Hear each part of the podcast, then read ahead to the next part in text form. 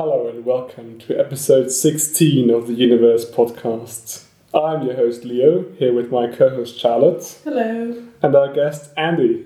Hello. Hello, everybody. Andy, this is your first time on the podcast, right? Correct. Would you like to introduce yourself to our listeners? Sure. My name is Andy, and I study uh, English and History at the University of Vienna to be a teacher. But um, I'm also interested in the sort of linguistics and and literature aspect of English. And after sort of coming into contact with your Universe group, I'm now very interested in writing myself, not just reading writing from other people. Great, nice to have you here. We're going to start with the reading. Mountain Impasse. Look, boy, when the wind howls, you can see the shadows walk, Clever Jack said. Don't let them snatch you and drag you away, unless you want your little ass to fall off in the cold. All Tommy could see was whiteness. Now and again, he thought there was a rock, or maybe a tree, but the air was so thick with snow that he could never be certain of anything but a storm. There aren't any shadows, he complained. Better not look too hard, or they might just look straight back at you. They can smell your fear, don't you know? Are you having me on? Is he having me on? Clever Jack shouldn't lie to them, Tommy thought. If Clever Jack lied, then how was Tommy supposed to know what was real and what wasn't? He turned to the others, but Slick and Barrel only laughed. Among the three of them, Clever Jack had a reputation of being the intellectual. As far as Tommy could tell, this was because he had once killed the owner of a bookstore and spent the better part of a week trying to make a profit by selling his wares to clerics and scholars. Is the little boy afraid of the weather? Barrel patted his stomach as he laughed. Even some blind men could see how Barrel had gotten his nickname. I'm almost a man, Tommy squeaked. You think everyone's small because you're too fat to see your feet sitting down. He punched Barrel's gut, to no effect. What's that, little mouse?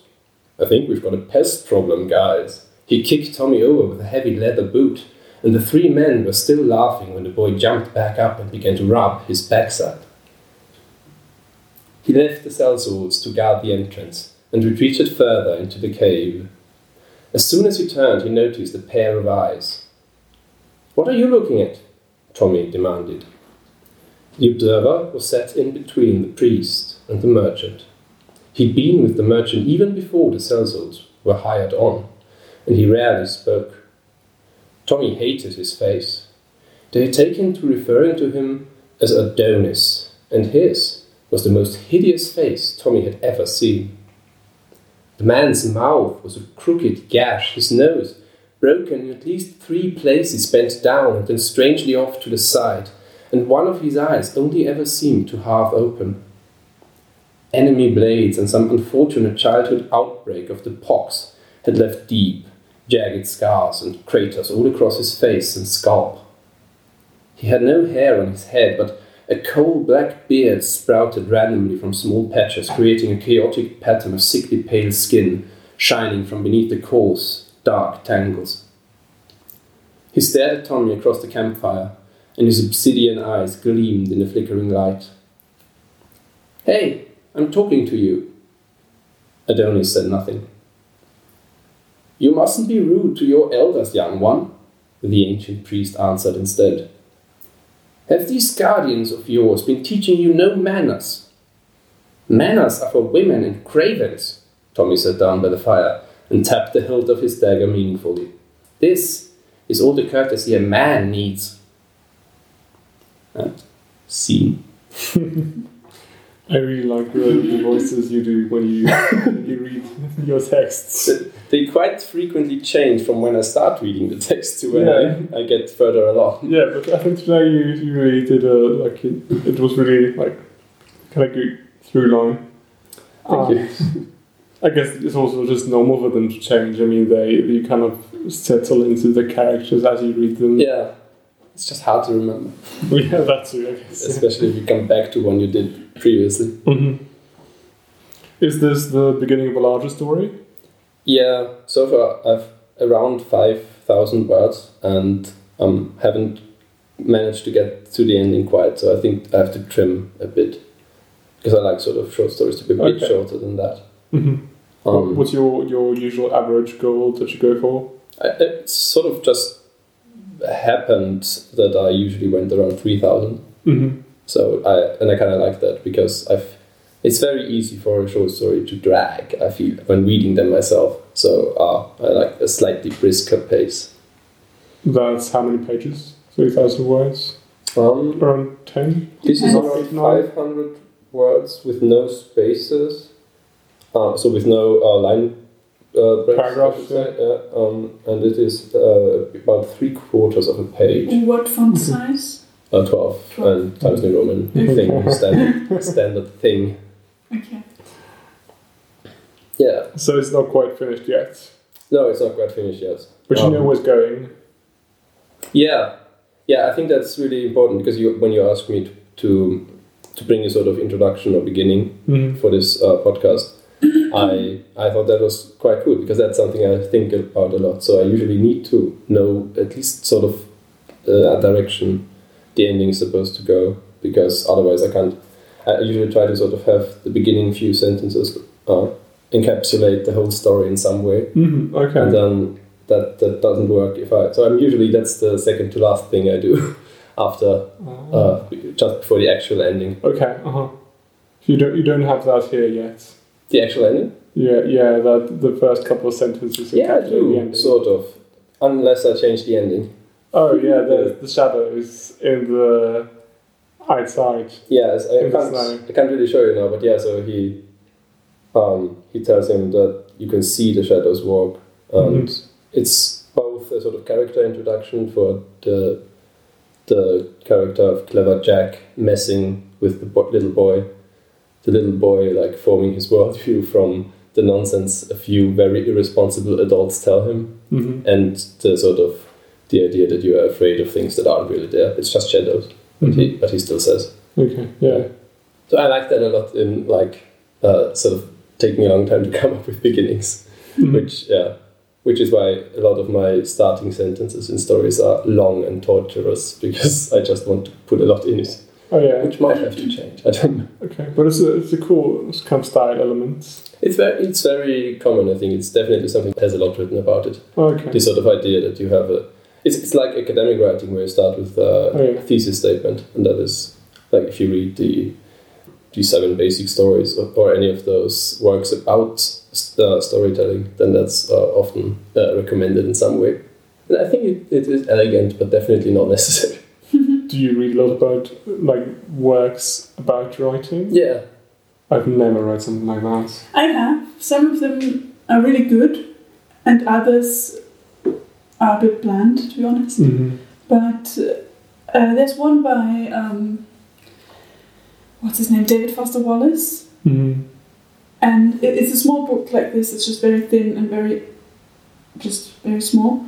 And he was asked to to give a lecture in some American university about creative writing, and he didn't know what to do because he said, "I will, I just write. I can't like tell you how to write because it's just it's writing." Mm-hmm. But then what he did is he gave a lecture and it's basically philosophy, I guess. But it's really interesting to read. And he also talked a little bit about writing, but then he kind of talks about other things. And then I read one by a German, uh, no, Swiss author who writes about writing. Sometimes it's really interesting. Mm-hmm. it's definitely people who can write, which helps Mm-hmm. because then it's not completely dull. At least they know how to to change up the sentence length to keep it engaging and stuff like that. And I've read a fair bit on show and don't tell because I sometimes uh, fall in the trap of telling more than showing. And I, f- I think that's a very, very useful concept to yeah, show your readers something instead of telling them explicitly, like, and now she bursts out into hysterical laughter. Like, okay, that's really boring. You could just describe the action without describing the action. Mm-hmm. Just depict the action instead Yeah. of um, telling a them. mouth opened wildly while a sound of Mhm. roaring, I don't know, bells or something came out of it. And she held her her belly and tears poured from her eyes, something like that. I don't know. That's the same thing, Mhm. just not explicitly described. Yeah, that's definitely stated. useful. Yeah.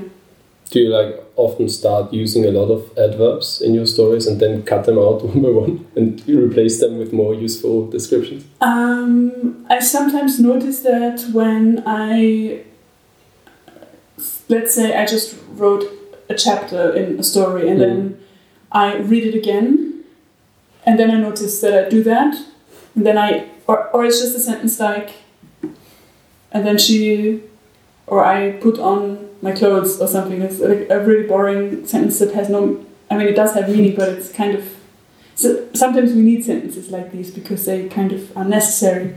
But whenever I can think of a way to describe it more creatively, I try to do it.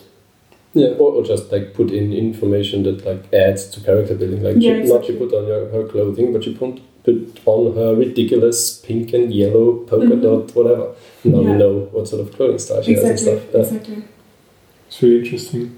I wonder if there's something like that for poetry, but I doubt it. There is definitely I nothing guess, like I that for guess poetry. there's, uh, um, I even f- think that there are certain metaphors that have been overused in poetry, Mhm. Yeah.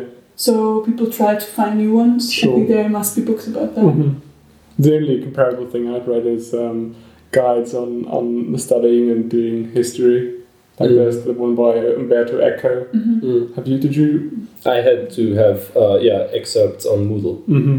Uh, when you began studying that, and um, um, Lucien Febvre's um, Oh. entry lecture Oh, as see. the I don't know, what a Collège de France, I think, or whatever, where he you know where he talks about the program of the Annales historians. So that's uh, that's the closest Mhm. thing to, to writing guides, I guess, that I know.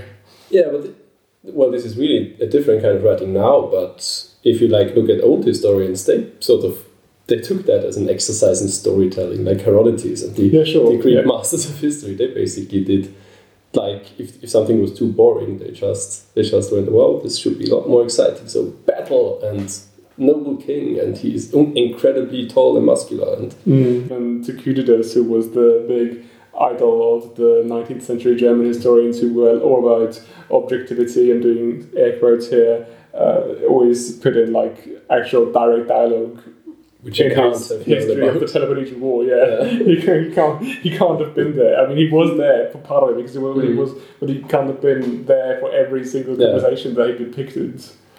But I mean, it's always difficult to give advice because every writer is different and has a different way of writing. I mean, there are writers who've said that the only way they can write is if they set themselves a very strict routine, get up at the same time every day and write for four hours straight without getting up, and Wow. that's the time they have to write. If they don't do it, then um, they never get anything done or never get anything yeah, finished.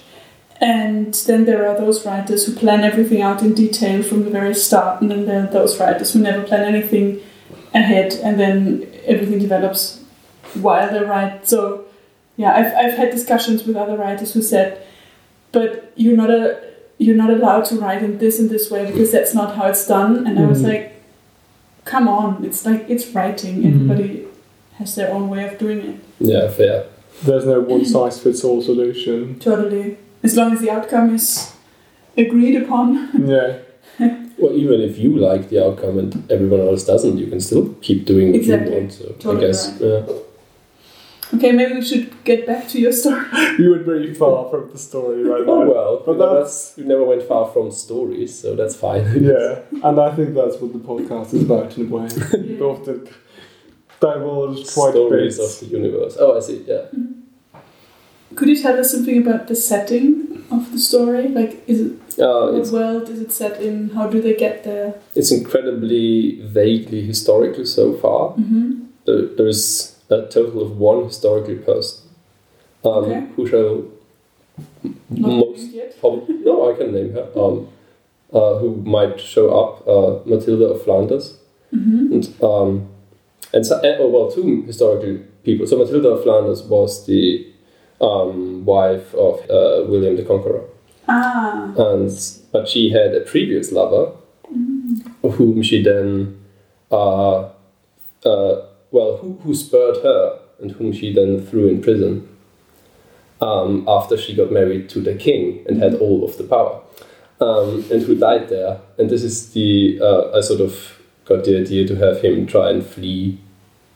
Um, uh, flee the country when he realizes that the wind is very much not blowing his way anymore, hmm and now he uh, will be uh, one of those people and Okay. possibly captured.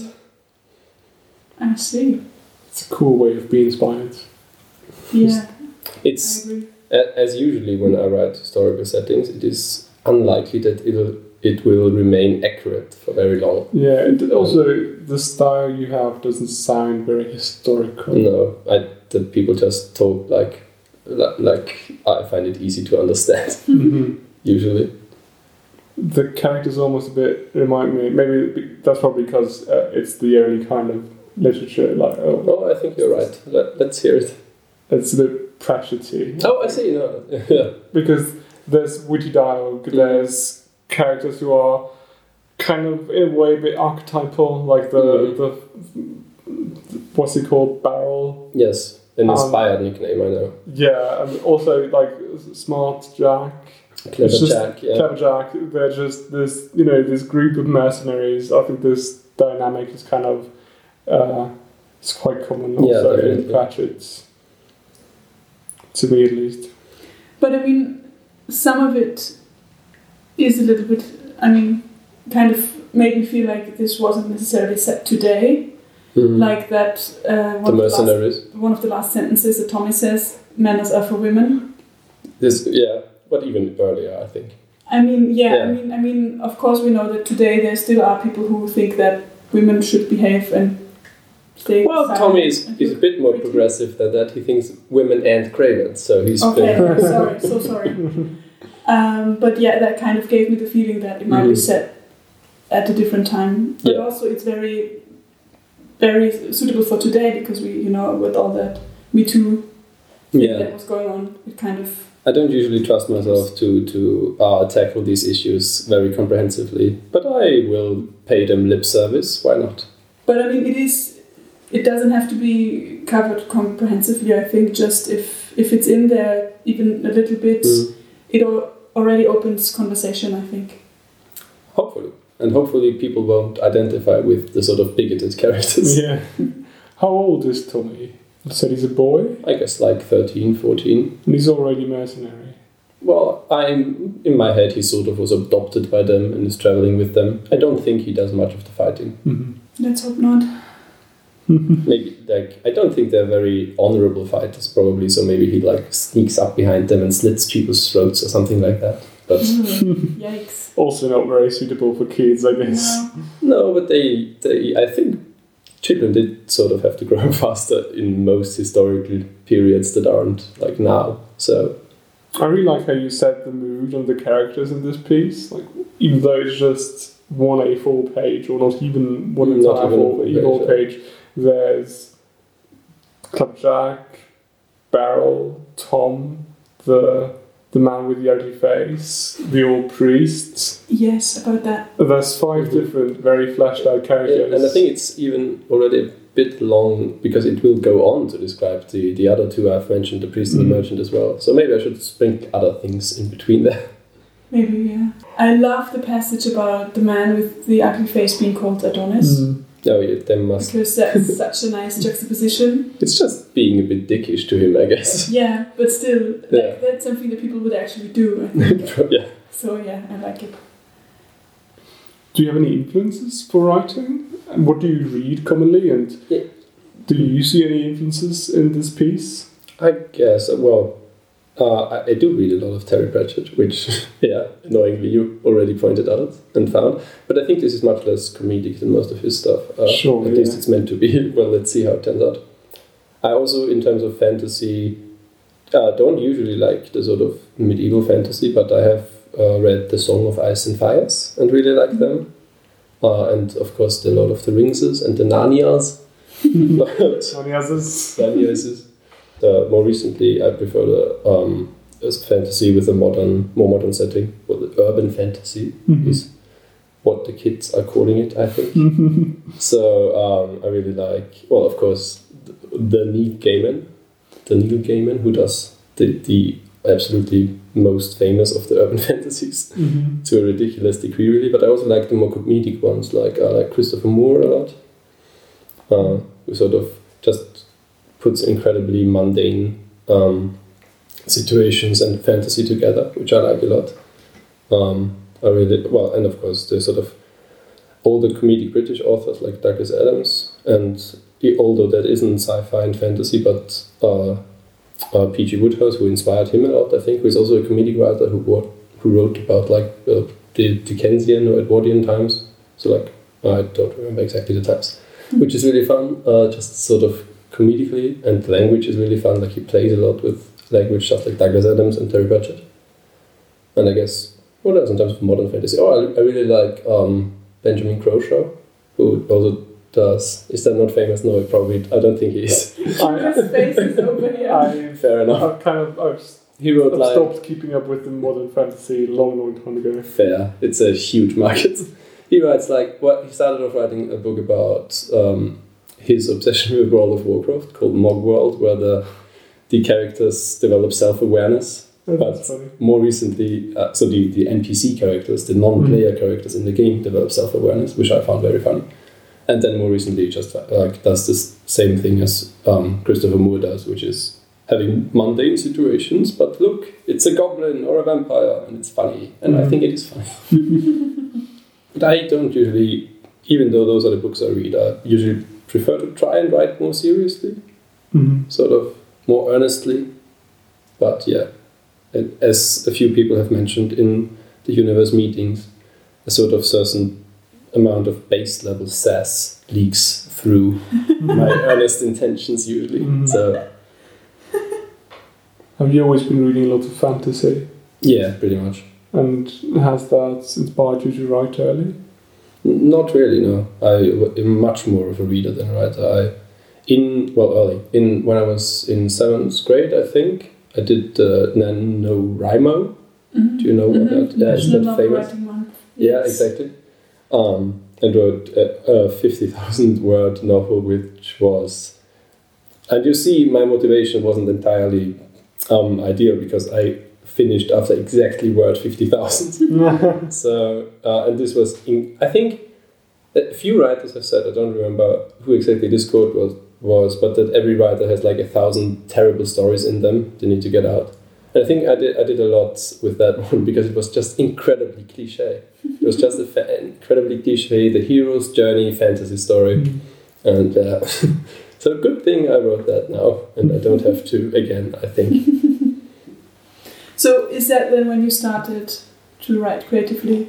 for Mm. the first time? Technically, yeah. But then I didn't continue to do it hmm until I I read your email uh, around to the linguistics people. Oh, so you started writing again when you Start number came, two, yeah. came to the universe. Yeah, That's exactly. interesting. Which yeah, so that that was really uh, cool for me because Yeah. I sort of found that I enjoy it now a lot more, and it feels a lot less like a chore, hmm which I think is the NaNoWriMo Remo model a little bit that you have to finish, which I sort of yeah But I mean, nobody gives you that pressure except yourself. No, there's no Yeah. deadline. If you don't do it, But you got like notifications that tell you how great you are when you do finish enough words in one day. I see. I'm very easily influenced you. I see. You get notifications for finishing like words. What? On NaNoWriMo, like they give you, they, they like congratulate you for your progress. Oh, there's a web page we go. Yeah, exactly. Oh, I didn't write that, but I don't write prose. I would recommend it for people who just struggle to sit down and write, mm-hmm. which I don't do anymore, so that's good. I should probably try it once. But it's so much. Like, it's a thousand one hundred and six, no, one thousand six hundred and something words every day mm-hmm. in for one month. Mm-hmm. 30 is quite a lot. Mm-hmm. It's quite daunting. Mm-hmm. Also, especially in November when university starts to get really busy. Yeah, well, not for me because I'm not studying anymore. Oh, uh-huh. um, teachers work, don't need to work. Work is, is, is starting. Yeah, you're right. Well, the first couple of years of being a teacher, I don't think they're very um, leisurely. Well, then I'll just write at night and uh, live off coffee during the day. I can do it. Okay. Um, Just so pick a different month. I'm interested. Did you ever write creatively in German as well?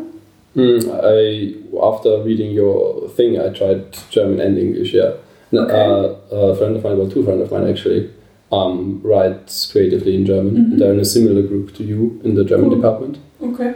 which um, uh, I sort of tried, but and I really like their texts. But when I write in German, I can't shake the sort of sarcastic undertones at all. It's just it's just all uh, it, the sentences are much longer and there's so many unneeded just uh, words just being facetious Mhm. and showing off with language and i didn't like that tone much i, Okay. I used uh, so uh, i prefer english but i did try german yeah. Interesting. Very interesting. And of course a lot of academic writing is in german and english so Mhm. because I do history as well. So, so that's probably where the tendency comes from to write really wordy sentences because Mm. the it, like at university they sort of encourage having long sentences and lots of clauses. Yeah. or oh, maybe not I for you. I don't know. Yeah. I was always encouraged to write short short sentences. well, maybe you have ridiculously long sentences to start with. Yes, I do. my, my German teacher usually kind of scolds me for that because she said, You're doing yourself nothing good because you're shit at comma placement. So, uh-huh. So you have to correct the whole sentence every time you miss a comma. And she was, she was so right. At some point, I was like, Okay, it's five lines, one sentence, just because of two commas that I missed. do you find commas really hard now that you have to compare English and German rules? Because I do. I was never really good at comma placing in German, Mm. and I'm even worse in English. Oh, I bet in English because there's less commas needed, I think. I think English is a bit easier to and also yeah. the clauses when when there's a comma needed for a clause, it's just more obvious. I think Mm. because there's none none before that, and then We also did more theory in English, probably. I mean I probably did lots of theory in middle school for comma placement, but Okay. it's been a long time. Yeah. But I mean, in English, every native speaker I talk to basically just says, "Ah, it's just up to you. If you want a comma, put it there. If not, then leave it out." And then I'm like, "Okay, then I never put a comma anywhere." And then I'm kind of scolded for not having any commas. And I'm like, "But you said it was up to me." ah, it's complex. Um, anything else? Yes, I have more questions. That's a kind of a big question, but can you kind of try to say why you write or why, you started again?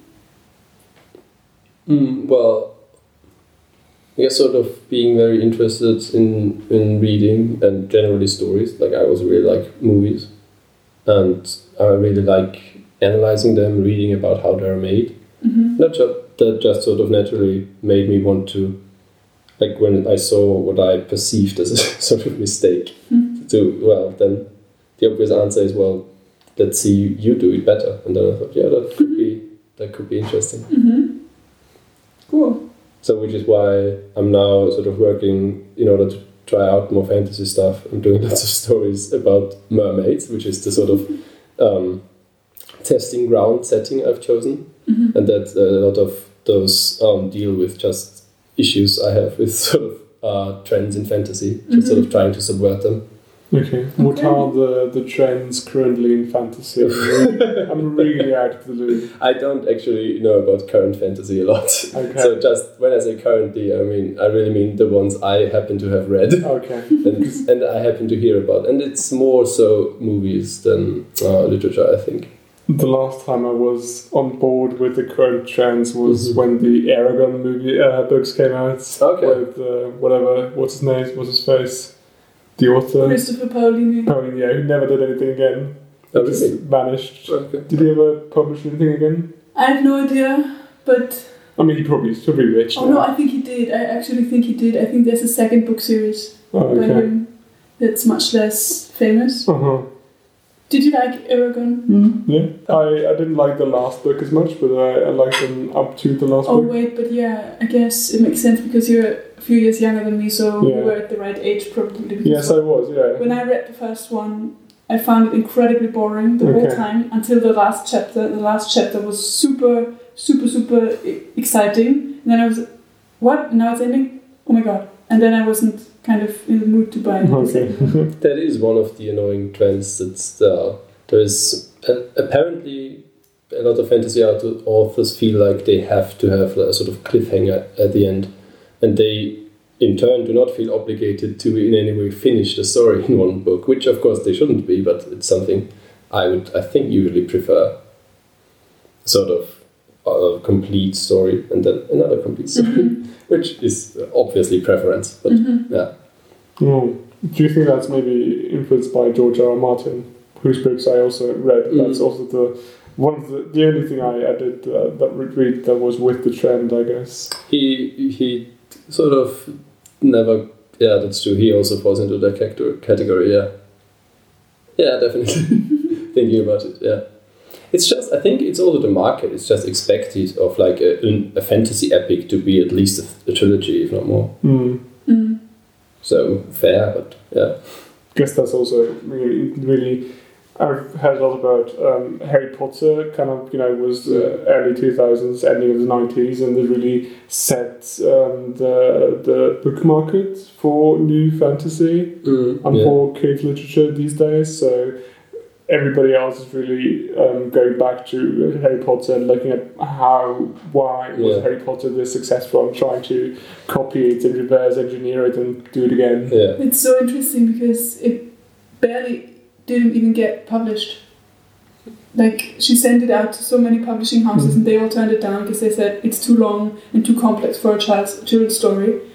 And then one of the publishers gave it to his eight-year-old daughter to read, and she loved it so much and urged him to publish it, and then he did. Yeah, it Mm. really founded a new trend in publishing. There's this great video by Lindsay Ellis on YouTube. Does a new series for for um, PBS hmm in America on YouTube, and she also talks about um, how I think in her video she talks about how Har- the Harry Potter books and the Lord of the Rings movies set the, well and the market I've really seen that, yeah. And she, and she also talks about how Harry Potter paved the way for Lord of the Rings to even be in the cinema. Yeah, because uh, it was a sort of it was an incredibly fantastic story of, uh, of course Harry Potter but it was still set in the real world and and you had all these links to public schools which is like in- incredibly entrenched in the history of Britain's and also Britain British children's stories because it was at least superficially very similar to Roald Dahl and the first two movies because of that also were very similar to Roald Dahl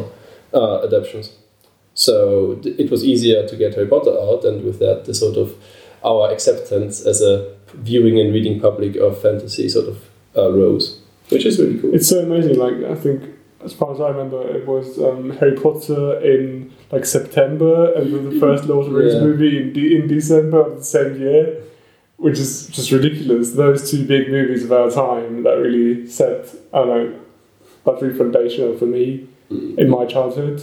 That they came out in the same year, Mhm. just in, in months, within months months of each other. Yeah, it's really weird.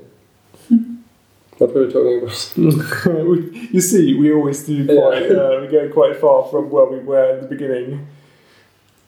I mean, we talked about it already a little bit, but do you have topics or genres that you prefer in general, like to write about? You said at the moment you're focusing on fantasy, Yeah. but is there anything else that is interesting to you?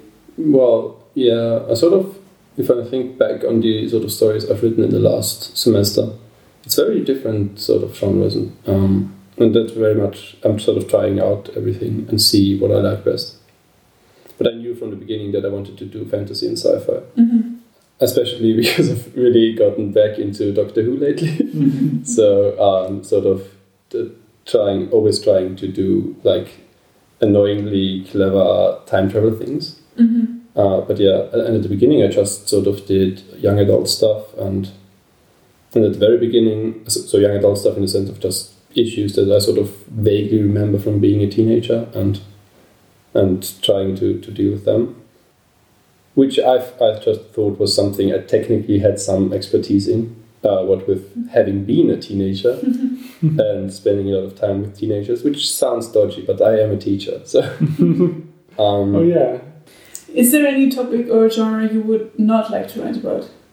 I haven't done romance yet, and Mhm. I find it very daunting. Okay, But I would also like to try that. So not really, no. Have you ever tried poetry? Uh, yeah. Oh, good point. No, I wouldn't like to try poetry. You would I did a I did a comedy poem about a killer robot, and then I just thought it would be so much more expedient if that didn't have to rhyme, and then I stopped. Poetry doesn't have, Doesn't- doesn't have to doesn't rhyme. Well, but then I don't even know what's the difference between poetry and prose. I know I've checked technically. I'm studying the difference between those things, but I'm not really sure about it anyway. It's a fluid border. Yeah, definitely. So yeah, also I usually don't have the sort of. I don't think um, I I can make very rhythmic sentences, so uh, that's not something I want to have people focus on when I Mm. when I write. How's your? How do you think your your teaching and you do you do work with youth, right? Yeah, so uh, at uh, a sort of institute for tutoring hmm and at the youth center. How do you think that And, uh, yeah. influences your writing? Well, aside from seeing very different, very different children, because of, of course the youth center attracts children from economically less fortunate households, and the other institute, which uh, charges a lot for a ridiculous amount for tutoring, um, attracts people from richer backgrounds. So I can I can see the problems facing people from the sort of extreme ends, which is Mm. quite interesting. So in that, uh, but of course, I don't. I'm not their body. I'm not trying to be their body, and so I don't see everything about uh, what they are doing, what they're worrying about, and stuff. Uh, yeah, but so I, I, I think I'm a bit closer to their language at least, which helps. But otherwise, it's more memories from my own teenage years that help with those stories. Okay. I mean, yeah, it's um, your you've been through it, so really, really got the experience. Even though, of course, it changes a lot, and Sure. and I, th- I don't think that an adult's memories are very. Uh, you can trust them very well when it comes to their own childhood. That's usually always skewed Exactly. in some way. That's exactly would exactly be my point because I think I remember myself as a teenager wrong, to be honest. Because the way I remember myself is not being a real typical teenager at all. I never Mm. had any kind of puberty things going on. Interesting. Like, so I, I really couldn't say, okay, just because I was a teenager, I know how teenagers are. But then again, I probably remember it wrong because back then I probably felt like, oh my god, I don't understand the world, like what's going on? Ah, I'm, I'm and now you understand the time. world. That's cool. You have to explain it to me yes, of course. Uh, no, no, but I think now I'm at ease with not understanding it. Okay.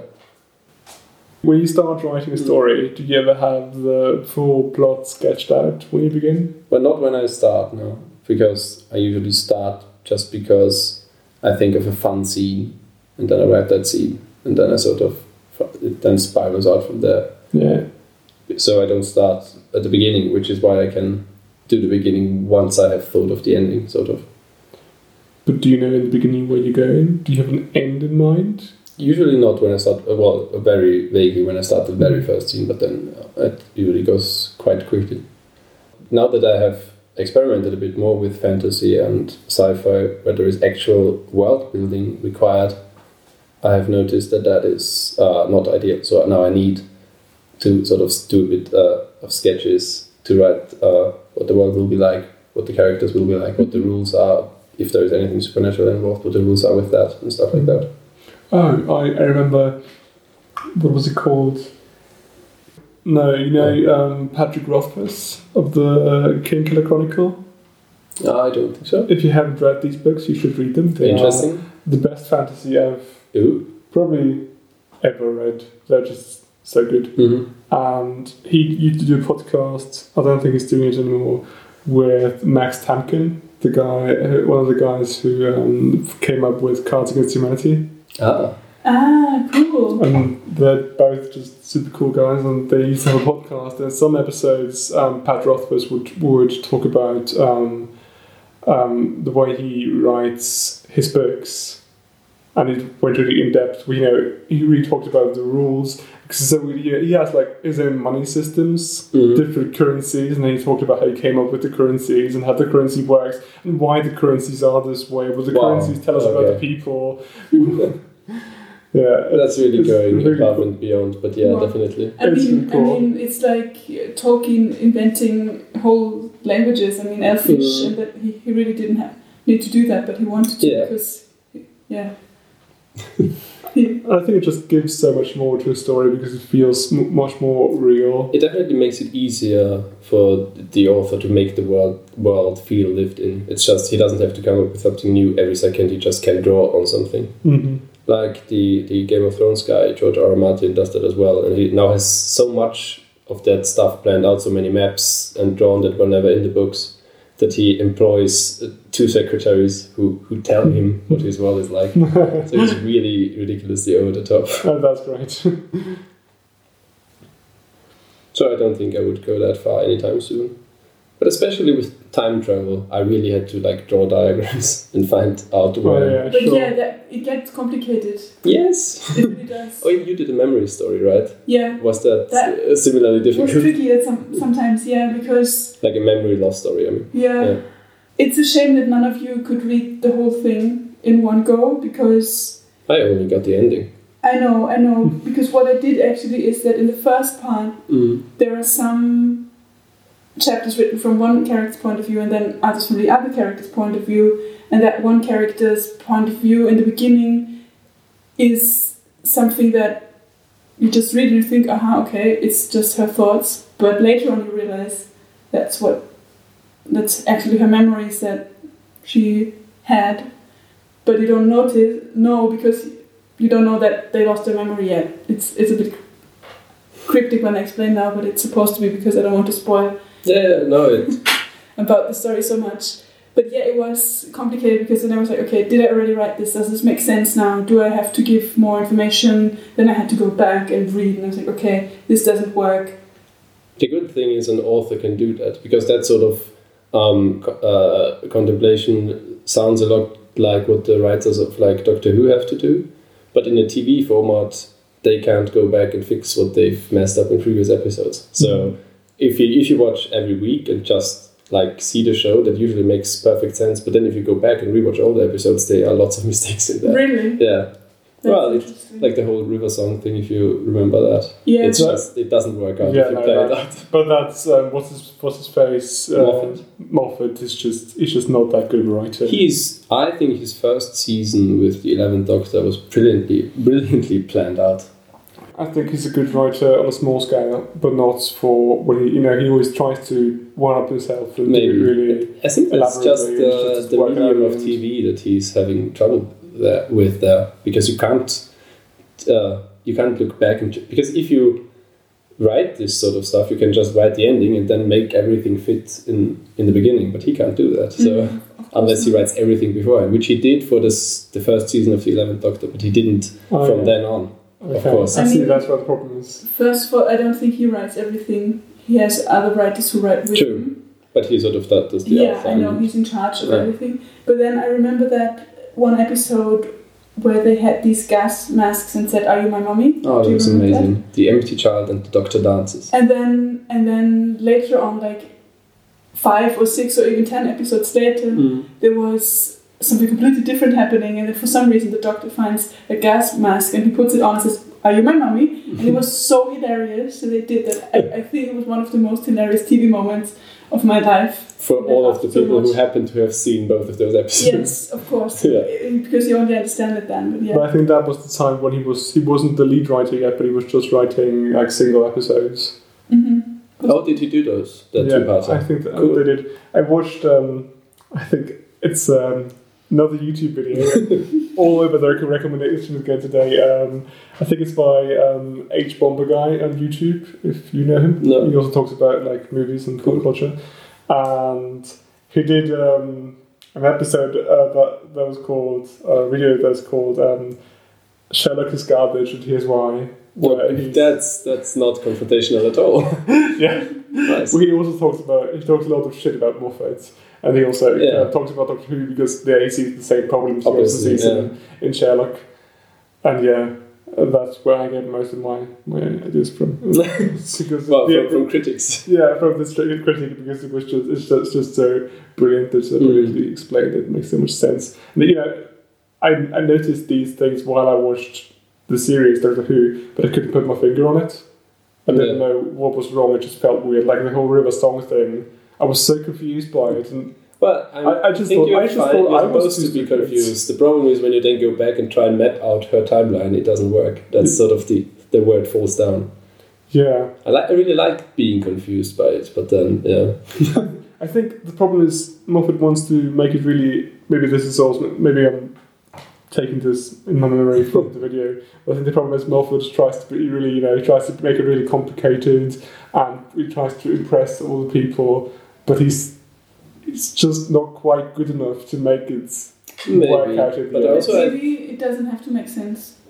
I, I I, don't- I don't- that is that is always has, has always been the saving grace of Doctor Who because Doctor Who had never had a strict canon. But of course, you can always say, "Oh, time travel and alternate dimensions, everything can happen." But there used to be rules for Doctor Who. It was never consistent. That's if you look. The first couple of new seasons were quite consistent for the Oh rules. well, yeah, possibly. And then they started But- breaking them with yeah. Moffat. Well, I would contest that, I don't think I don't think it has to be entirely logical. No, no, of course not. That's just a fun thing to try out for, for incredible nerds to try out and, and piece together. But yeah, of Mm. course it's especially like uh, what's his face, um, Russell D. Davies, D.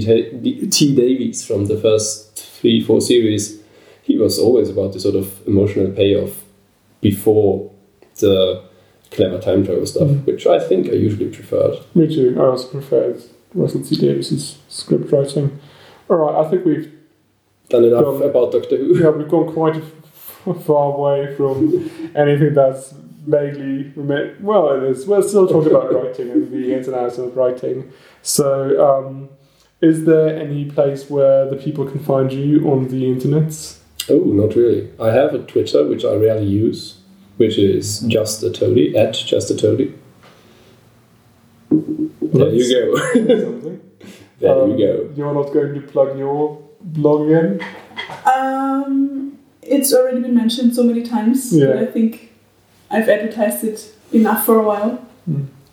Okay. I'm on Twitter at Should we have asked you? Sorry. no no I- I'm Okay. I'm the I can ask myself. I'm a big boy. I can ask myself. You are a big boy. Uh, I'm at Leo Engelmeyer on Twitter. This was episode 16 of the Universe podcast. If you enjoyed it and would like to hear more of us, make sure to subscribe to the Universe podcast wherever you're listening to it. If you're listening on Apple Podcasts, please leave us a review to tell us what you think and help other people find the podcast. And tell all your friends about it. Comments? Questions? You can reach us on Twitter. We're at PodUniverse on Facebook or on our email address podcast at universe.univ.org. This podcast was edited and hosted by Leonhard Engelmeyer. The co-host was Charlotte Zerz. Our guest of this episode was Andreas Lausberger. On the editorial board for this episode was Charlotte Zerz, and me, of course. I hope you visit this planet in the universe again. In the meantime, stay safe in space. Thanks for listening.